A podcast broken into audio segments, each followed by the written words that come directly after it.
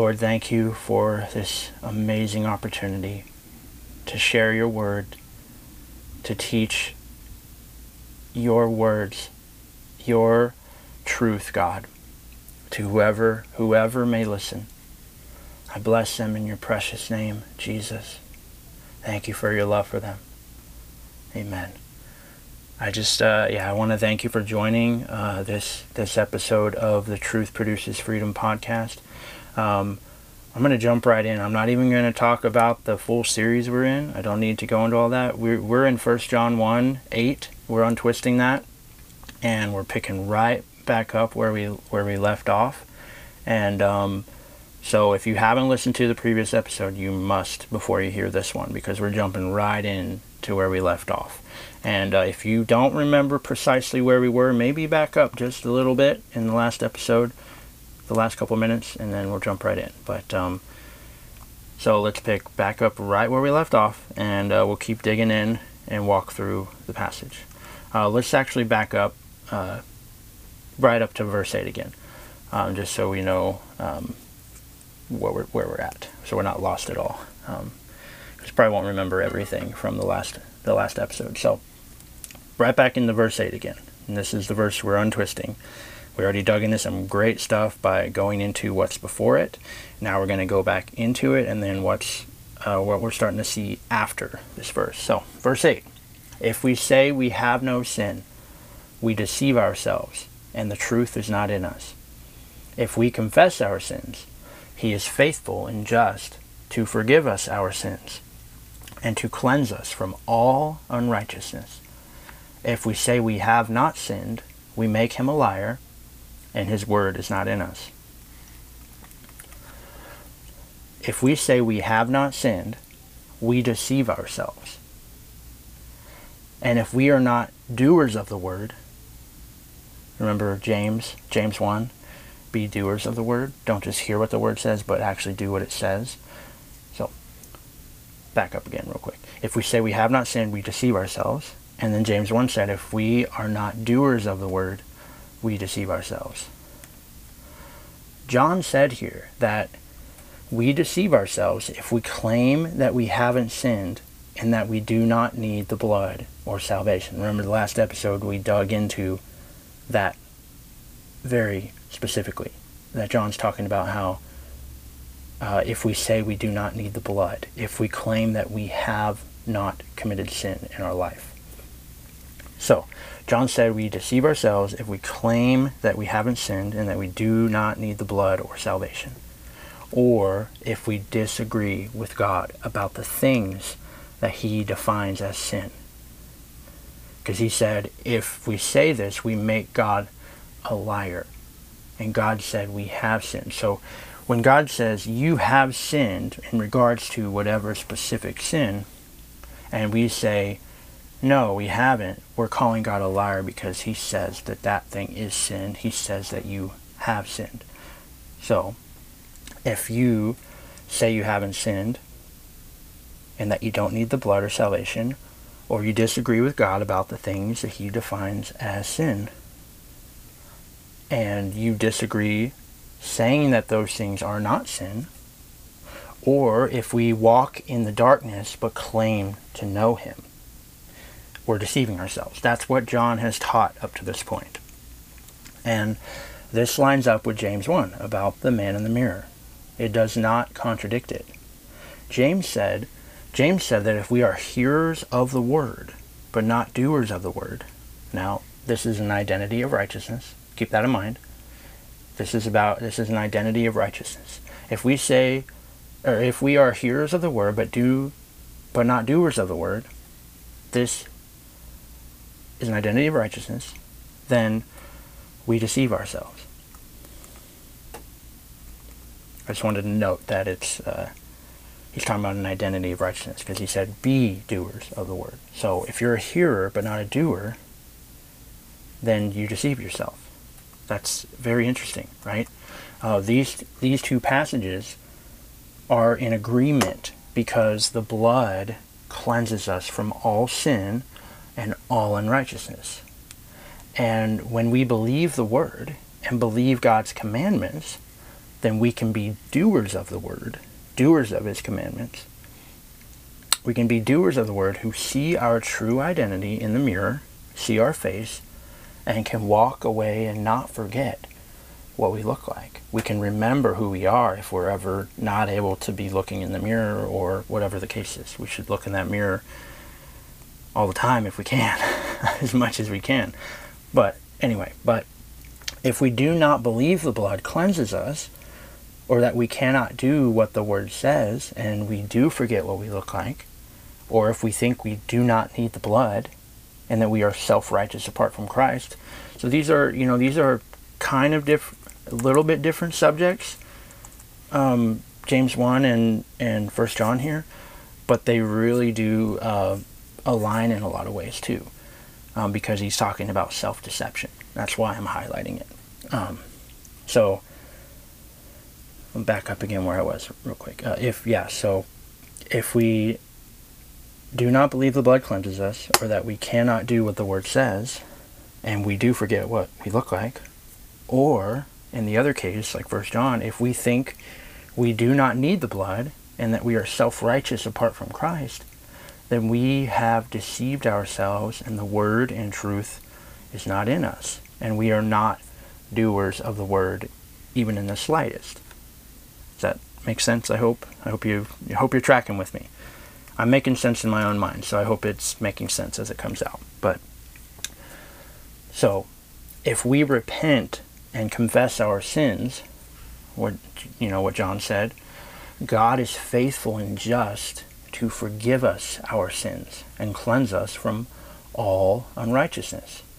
That is the gift of the gospel. And if we are cleansed of all unrighteousness, what remains? Only righteousness. Only righteousness. This means that we are fully righteous and we have no unrighteousness anymore. That is the power of his blood and what he has done. That is our new identity. His forgiveness trans- transforms us. His forgiveness transforms us. Right after John said, said that, he then says, he reiterates what he already said in verse 8 again, with a slightly different wording, but it's the exact same meaning. It's what he's hammering that truth. He's hammering that truth and making it clear. Right after. So you got verse 8, and then verse 9, which is about confession, and then verse 10, reiterating what verse 8 said. It's, oh, it's really, we just can't miss what he's saying. It's so important to not uh, twist this, but actually read it and believe it. He says, I don't know, back up. I'm missing where I'm at. Sorry.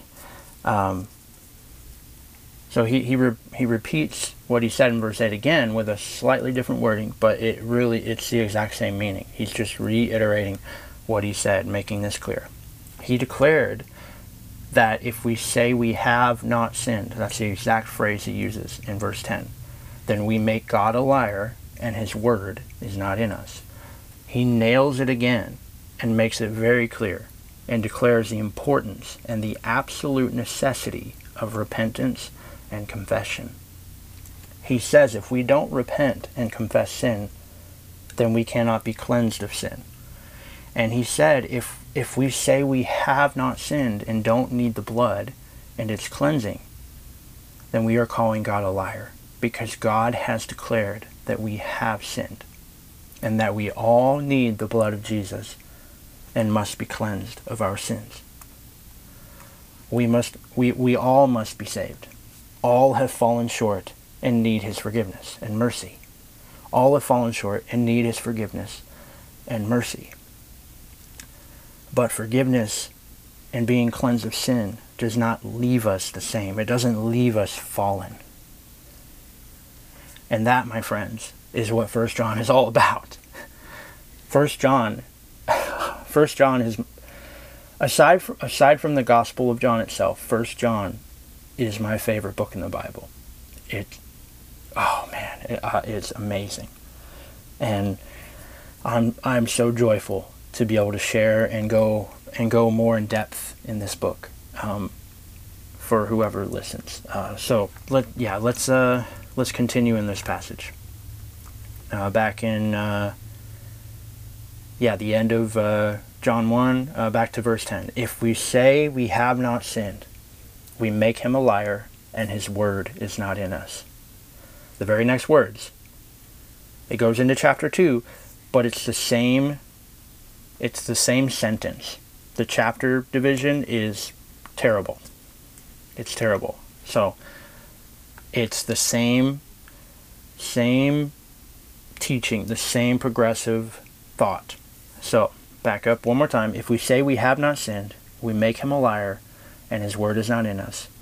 My little children, I am writing these things to you so that you may not sin. My little children, I am writing these things so that you may not sin. This is what John said immediately after the statement about how anyone who says they have no sin, that they have not sinned, is a liar.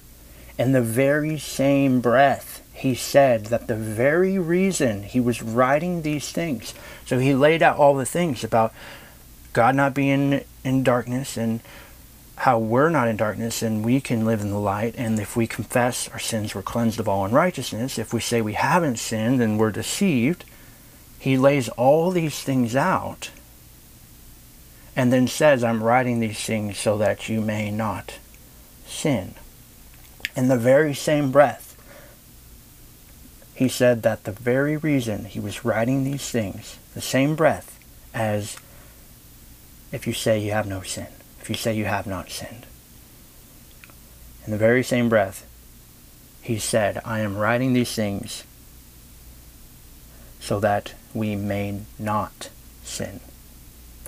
John is writing these truths about our cleansing from sin and the effectiveness of the blood so that we don't sin, so that we so that we live in freedom from sin wow. Um, quite different than what people twist verse 8 and rip it out of its context to mean, isn't it? It's, it's the polar opposite. He said he wrote these things so that you may not sin. He's writing about how you're cleansed from sin and can live free from sin. And he's teaching in the middle of that teaching, he's saying if we don't confess sin, if we don't repent, if we say we don't need the blood, if we say we've never sinned, that we're without sin. Same phrase Jesus said to the, the, the Pharisees when they wanted to stone the woman, he who is without sin. It means that you've never sinned in your life. It means that you've never sinned. You don't need the blood. So right in the middle of all that, you know, he's saying those things, but the main, the teaching is about confession and repentance and how we can't live in denial of of of sin if there is sin and we can't live thinking that we have not sinned and don't need the blood. All need the blood but he says the blood is so effective in cleansing so powerful and he says i'm telling you the truth about all this because uh, I, am telling all the, the truth about this to you because so that so that you may not sin. So yeah, it's a polar opposite of the, what people twist verse 8 to mean when it, it's not what it says. Could John possibly be saying, is there even a chance that he could be saying that we are damned to sin every day and can't be free? And then the very next words say that he is writing these things so that we don't sin. Is he saying you're always going to sin? And if you say you're not sinning, then you are a liar and the truth is not in you. And then immediately after say, I write these things so so you may not sin.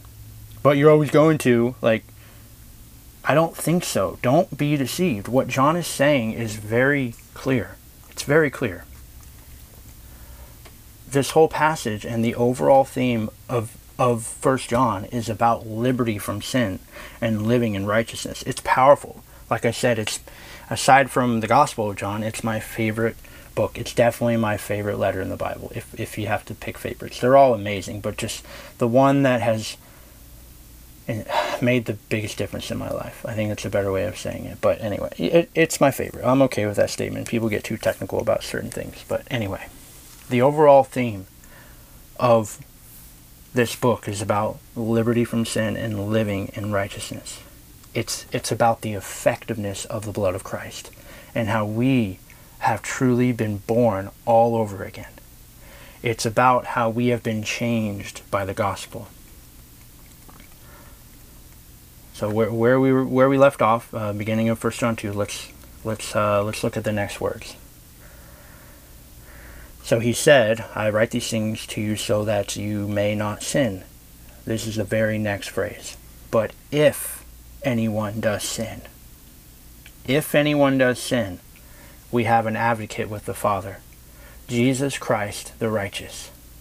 He is the propitiation for our sins, and not for ours only, but also for the sins of the whole world. And there's another phrase in here that untwists these lies about 1 8. He said, If anyone does sin. If. If is good if is good. I think of that scene in Hercules. I don't know whoever's listening if you remember the scene in Hercules with the two little demon guys and they like lost baby Hercules and they're like uh, one of them's like, "Oh man, when Hades finds out, blah blah blah, he's gonna like kill us or whatever," and the other one's like, "You mean if he finds out?" And then the other one's like, "If, if is good." So, the scene itself is completely unrelated, but I always think of that as if if is good. Uh, it's not when. John doesn't write when anybody sins. When you sin, or you keep, you're going to keep on sinning. It's an if. It's never assumed. So if if is good. he said if a believer commits a sin. He said if, not when. If is good. I can't stop saying it. If is good. If if it's good. Yep. so anyway, okay, I've had my laugh about it, but um, it's it's something to be joyful about. It's great. If is good. John does not listen. John does not expect sin from his readers. It is an if. He doesn't expect. It is not assumed. You can see this several times in Scripture, actually. He doesn't expect the recipients of his letter to be doomed to commit sin and to be stuck in bondage. That's why he said, if anyone does sin. He wrote what he wrote so that you may not sin, so that you could live free from sin out of this reality of your forgiveness and cleansing and the fruit of holiness that it produces. But if you do sin, you have an advocate with the Father, Jesus Christ the righteous. See? Yeah, so he doesn't expect the readers of his letter to be doomed to commit sin, to be stuck in any bondage. Sin is not normal for a believer and is not expected to happen continuously. That is not the way the writers in the Bible write to their to the churches. So yeah, sin sin is not normal for a believer and is not expected to happen continuously. No, not at all. John John's letter dives so deep into this exact subject. It's through throughout the whole book. It dives deep into this exact subject. So yeah, back to the verse. It said, um, "If anybody does sin, we have an advocate with the Father, Jesus Christ the righteous. He is the propitiation for our sins, and not for ours only, but also for the sins of the whole world. If we sin, we have an advocate with the Father." When, when we were sinners, we were lost, not born again. We were doomed and damned to sin with no hope. We needed to be rescued. We needed a Savior. And we, we now, now we have been rescued. Now we have a Savior. Now we have been saved.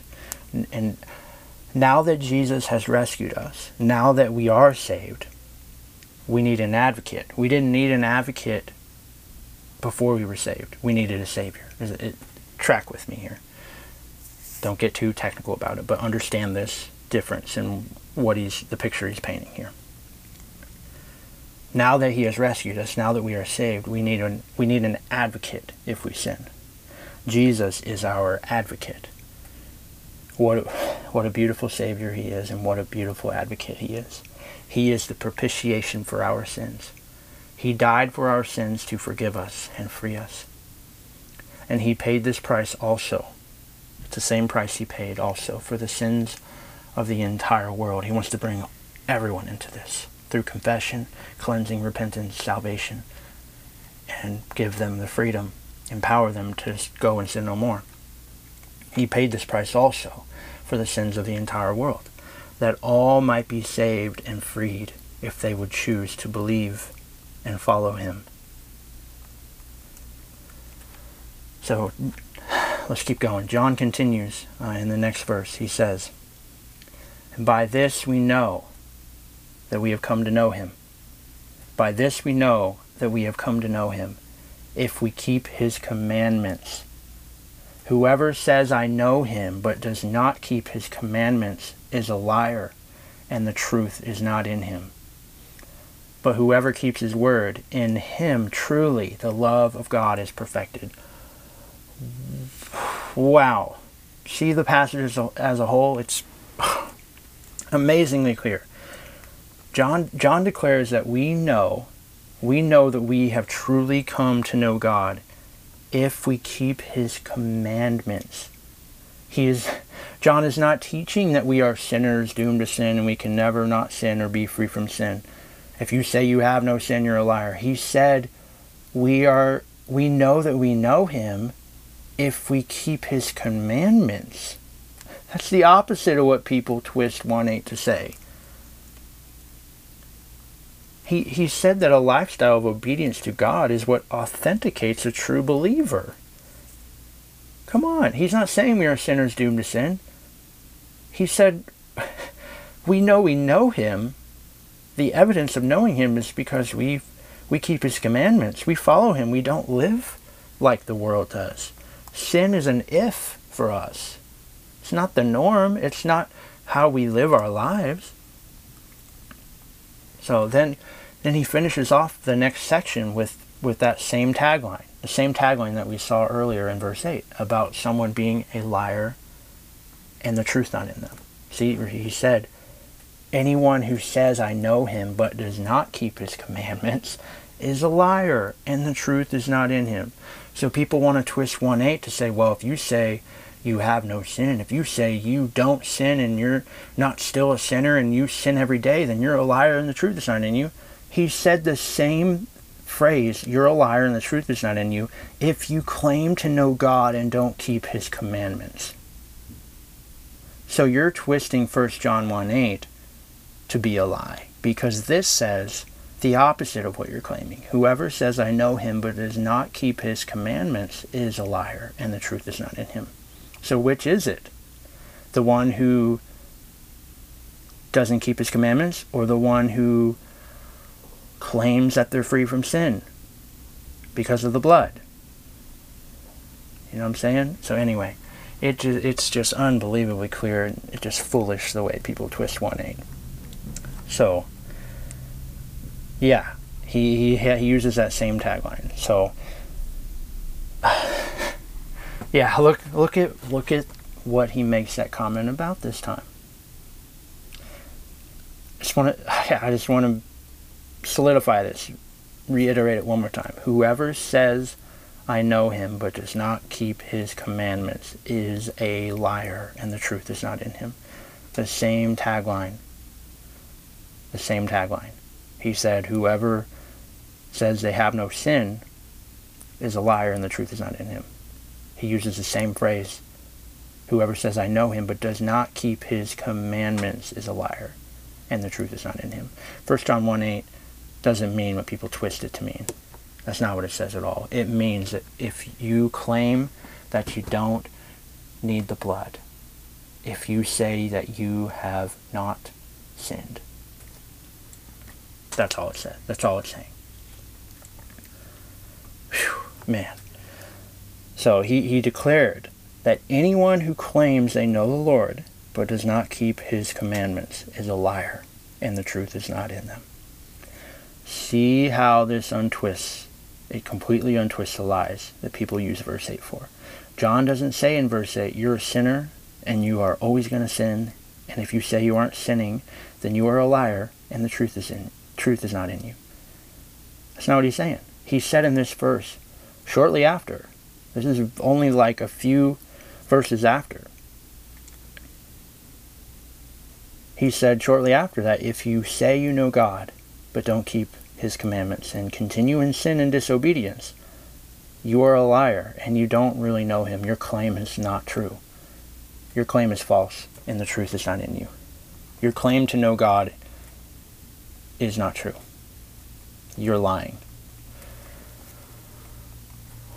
So, as we walked through, 1 John 1, verses 8 through 10, is about denying the need for the blood.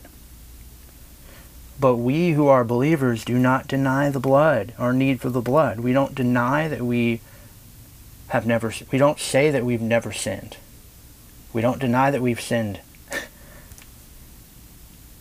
We don't, we as believers don't deny the blood. We receive the blood in our desperate need. And that blood cleanses us and transforms us into those who can now keep his commandments. And if we sin, not when, if we sin, we have an advocate and we confess our sins, and he is faithful and just to forgive us our sins and cleanse us from all unrighteousness. No matter how many times that has to happen. And and he will keep us clean. He will cleanse us from all unrighteousness, and he will keep us clean through our walking in, through our walking in the light, our belief, our belief in his thorough and effective cleansing, the power of his blood. And after that, after this, John teaches that if we keep his word, if we keep his word, the love of God, the love of God is perfected in us. what what a beautiful life in Christ that we get to live.